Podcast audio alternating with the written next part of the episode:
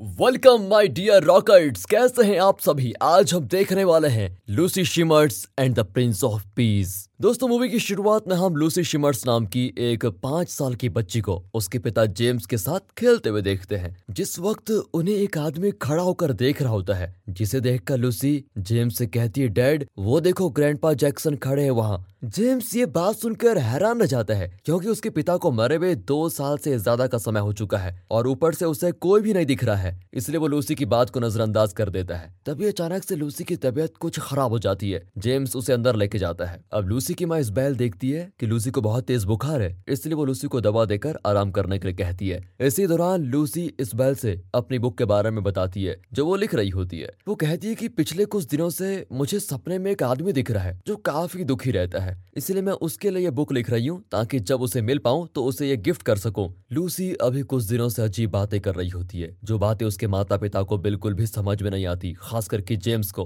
वो हमेशा अपनी बेटी को लेकर परेशान ही रहता है कि इसे आजकल क्या हो गया है। साथ ही लूसी को पता नहीं क्यों क्रिसमस का इंतज़ार है, जिसे अभी आने में पूरे 24 दिन बाकी हैं, क्योंकि आज पहला दिसंबर होता है। अब रात को लूसी को दवा वगैरह देने के बाद जेम्स और इसबेल कमरे में जाते हैं। वो इस बारे में बात करते हैं कि आजकल लूसी इतना अजीब बिहेव क्यों कर रही है। कभी वो कहती है, मुझे ग्रैंडपा नज़र आ रहे हैं। कभी वो किसी दुखी आदमी की बात करती है। अब इसबेल जेम्स से कहती है, हो सकता है कि बच्चे अक्सर अपने ही दुनिया में व्यस्त रहते हैं तो लूसी भी अपनी ही दुनिया में व्यस्त होगी। तुम चिंता मत करो, वो जल्दी ठीक हो जाएगी। और ठीक होने के बाद वो ये सारी बातें बंद कर देगी। कल मैं उसे डॉक्टर में लेके जाऊँगी। वहीं उधर दूसरी तरफ़ हम लूसी के पास उसके ग्रैंडपा को देखते हैं, जिनसे लूसी अपनी बुक के बारे में बताती है। जैक्सन लूसी से पूछता है कि, क्या तुम्हारे साथ मैं इस कमरे में रह सकता हूँ? लूसी हाँ कर देती है और फिर सो जाती है। इस दौरान जैक्सन लूसी को काफ़ी दुखी होकर देखता है। अब इसका क्या मतलब है, यह हमें मूवी में आगे पता चलेगा। इसके बाद हमें एक हॉस्पिटल का सीन दिखाते हैं, जहाँ हम एगर नाम के एक पेशेंट को देखते हैं, जिसे किडनी फेल हो गई है, और उसे डायलिसिस के लिए दूसरे अस्पताल लेके जाया जा रहा है। जब तक ईगर को कोई किडनी डोनर नहीं मिल जाता, तब तक उसे इसी तरह से डायलिसिस करवाना होगा। हालाँकि ईगर चाहता है कि उसकी मौत हो जाए, क्योंकि उसने उम्मीद खो दी है जीने की। अब पेस्टर ईगर से कहते हैं गॉड हमेशा दूसरा मौका ज़रूर देते हैं। माना कि तुम्हारे परिवार ने तुमको आज तक माफ़ नहीं किया, पर फिर भी तुम उन पर विश्वास रखो। लेकिन ईगर को कोई उम्मीद नहीं होती। दूसरी ओर इसबैल लूसी को लेकर डॉक्टर में जाती है, जो बताते हैं कि लूसी को निमोनिया हुआ है। इसलिए कुछ दिन उसे बेड रेस्ट करना होगा। इसी बीच जेम्स अपनी माँ को कॉल करके बताता है कि लूसी को डेड दिख रहे हैं। इस पर उसकी माँ कहती है कि शायद वो सच बोल रही हो, क्योंकि बच्चे मन के साफ़ होते हैं तो हो सकता है कि लूसी को सच में वो दिख रहे हो। पर इन सब में जेम्स को कोई विश्वास नहीं होता। हालाँकि इस दौरान वहाँ पर जैक्सन की आत्मा मौजूद होती है। इधर लूसी की तबीयत बिगड़ती जा रही है, जिससे जेम्स प्रेयर करवाता है और बातों ही बातों में वो उसकी बुक देखता है, जिसमें उस वक्त लूसी जीजस की तस्वीर बना रही होती है। अब ये देखकर जेम्स लूसी से बताता है कि जीजस को प्रिंस ऑफ़ पीस के नाम से भी जाना जाता है, क्योंकि वो लोगों के मन की उथल पुथल को शांत कर देते हैं। और इस तरह कुछ और दिन बीतते हैं और क्रिसमस के पंद्रह दिन पहले लूसी की तबीयत इतनी खराब हो जाती है कि उसे हॉस्पिटल में भर्ती करना पड़ता है। टेस्ट और एक्सरे से पता चलता है कि लूसी की बीमारी बढ़ती जा रही है, इसलिए अभी उसे कुछ दिन हॉस्पिटल में ही रहना होगा। इसी हॉस्पिटल में हम एगर को भी देखते हैं, जिसे डायलिसिस के लिए वहाँ भर्ती किया गया होता है। उसके हाथों को हथकड़ी से बांधा जाता है और डॉक्टर्स का मानना है एगर को किडनी मिलना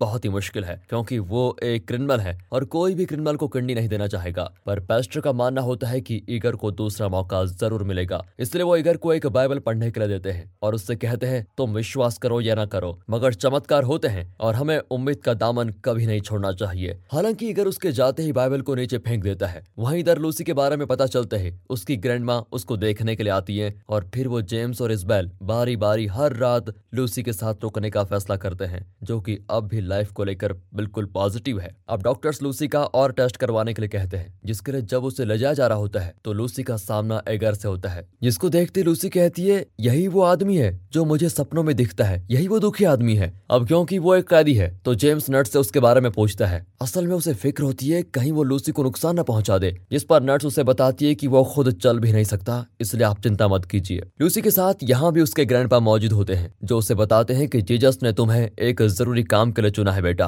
और इसलिए उन्होंने मुझको तुम्हारी मदद के लिए भेजा है। जैक्सन कहता है, जीजस ने मुझे एक एंजल बना दिया है, जिनके ज़रिए वो अपने काम कामों को अंजाम देते हैं। लूसी के कुछ चेकअप्स वगैरह होने के बाद, डॉक्टर लूसी के माता पिता से बताती है कि लूसी के अंदर इन्फेक्शन बढ़ता जा रहा है, इसलिए उसे हम कुछ एंटीबायोटिक्स वगैरह देंगे ताकि वो जल्दी ठीक हो जाए। अब एक रात जब जेम्स लूसी के पास रुकता है तो जैक्सन लूसी को चलने के लिए कहता है, जो कि जैक्सन की बात मानकर उसके साथ बाहर आ जाती है, जिसका पता सो रहे जेम्स को बिल्कुल नहीं चलता। बाहर आकर लूसी जैक्सन से पूछती है, जब आप मेरे आसपास रहते हो तो मुझमें ताकत पता नहीं कहाँ से आ जाती है, मैं अच्छा कैसे फील कर पाती हूँ तब? जैक्सन कहता है, क्योंकि जेजस तुमसे बहुत स्पेशल काम करवाना चाहते हैं। इसलिए जल्दी चलो। लूसी रास्ते में हॉस्पिटल के एक सफ़ाई कर्मी से मिलती है, जिससे वो पूछती है, आप इतने दुखी क्यों हैं? वो सफ़ाई कर्मी कहता है कि, कुछ दिन पहले मेरी बीबी गुजर गई, इसलिए मुझे उसकी याद आ रही है। इस पर लूसी उसे कहती है, जानते हो जीजस आपसे प्यार करते हैं, और मैं कल आपके लिए अपनी बनाई एक ड्रॉइंग लेकर आऊँगी। उससे मिलने के बाद वो आगे जाती है। तो एगर के कमरे के बाहर गार्ड बैठा होता है, जिसका ध्यान भटकाने के लिए जैक्सन वहाँ के फायर अलार्म को बजा देता है और उसके बजते ही लूसी जल्दी से अंदर चली जाती है, जो कि एगर से अपना नाम बताती है, फिर उसका नाम पूछती है। साथ ही वो एगर से कहती है, जीजस को तुम पर विश्वास है, फिर चाहे तुम्हें उन पर विश्वास हो या ना हो, भरोसा रखो, सब कुछ सही हो जाएगा। इतना कहने के बाद वो एगर को वही बाइबल उठा कर देती है, जिसे उसने नीचे फेंक दिया था। लूसी कहती है की मैं आऊँगी और तुम मुझे मैथ्यूज चैप्टर टू पढ़कर सुनाना। इतना कहकर वो गार्ड से बचते हुए बाहर निकल जाती है। इसके बाद वो सीधे अपने कमरे में पहुँचती है। फिर अगली सुबह, जब लूसी को उसके टेस्ट के लिए ले जाया जा रहा होता है तो उसका सामना दोबारा से एगर से होता है, जिससे लूसी पूछती है, तुम्हें क्या हुआ है? एगर बताता है, मेरी किडनी खराब हो गई, इसलिए मुझे किसी और की लगाई जाएगी ताकि मैं ज़िंदा रह सकूँ।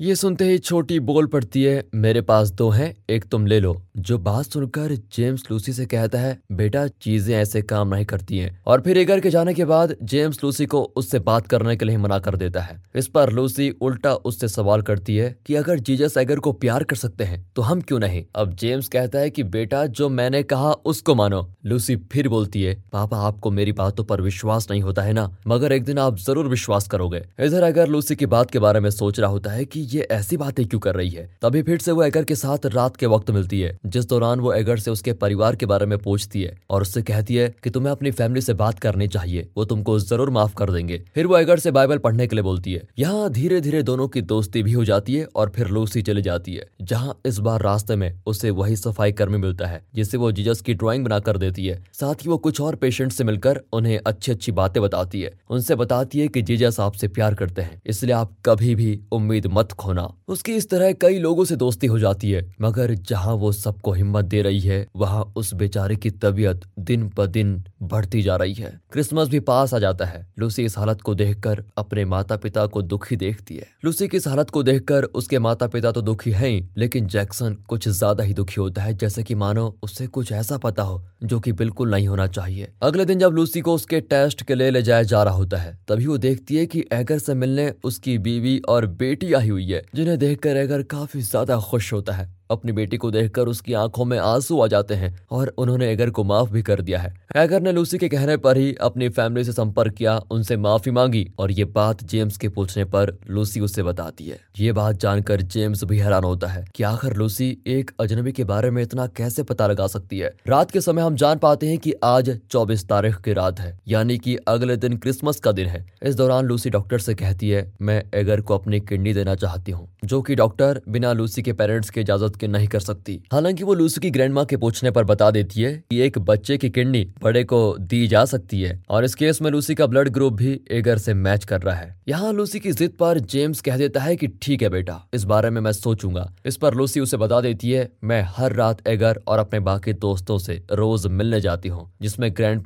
एक एंजल की तरह मेरी मदद करते हैं और मैं एगर के लिए जो बुक लिख रही थी, वो भी पूरी हो चुकी है। इसलिए मैं चाहती हूँ कि डैड आप मुझे एगर के पास लेके जाओ। जिसके लिए जेम्स को ना चाहते चाहते हुए भी मानना ही पड़ता है। वो लूसी को अपनी गोद में लेकर बाहर जाता है, जहाँ लूसी उन सभी से मिलती है, जिनसे वो रोज मिला करती थी। उन सभी से मिलने के बाद वो जेम्स से बताती है कि गार्ड के होने के बाद भी कैसे जैक्सन फायर अलार्म बजाकर उसका ध्यान भटकाता था, और इसका फ़ायदा उठाकर लूसी एगर के कमरे में चली जाती थी। इस बार भी ऐसा ही होता है, और जेम्स को लूसी की बातों पर तब विश्वास हो जाता है। अंदर पहुंचकर एगर जेम्स से मिलता है और लूसी से बताता है, तुम्हारी वजह से आज मैं अपने परिवार से मिल पाया। लूसी उसे अपने बनाई हुई पिक्चर बुक देते हुए कहती है जीजस ही चाहते थे कि मैं आपसे ऐसा कहूँ। मैंने आपको अपने सपने में देखा था और ये लूसी है जिसकी वजह से एगर जीजस पर विश्वास करने लगा था। जाते वक्त लूसी उसकी हथकड़ियों की चाबी देकर चली जाती है, जो उसने गार्ड को हॉस्पिटल स्टाफ से लड़ते हुए उठा ली थी। वापस आने के बाद लूसी की हालत एकदम खराब हो जाती है और इधर लूसी की पिक्चर बुक को एगर पढ़ता है, जिसमें लूसी ने एगर को अपनी किडनी देने की बात की थी, ये देखकर तो एगर की आँखों में आँसू आ जाते हैं। और वो चाबी से अपनी हथकड़ी खोलकर लूसी से मिलने जाता है। पर अब तक बहुत देर हो चुकी है, क्योंकि लूसी की साँसें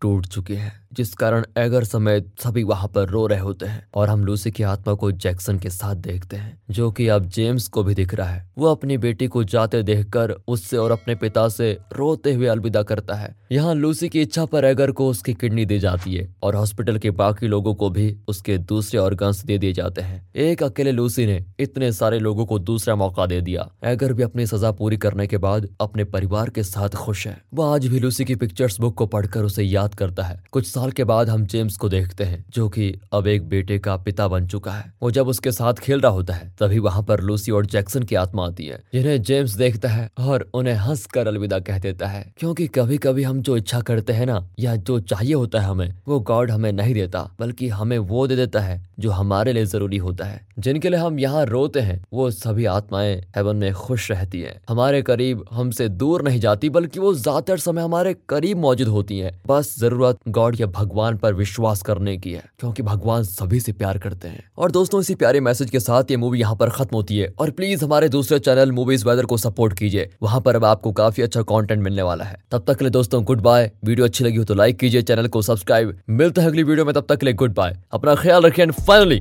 thanks for watching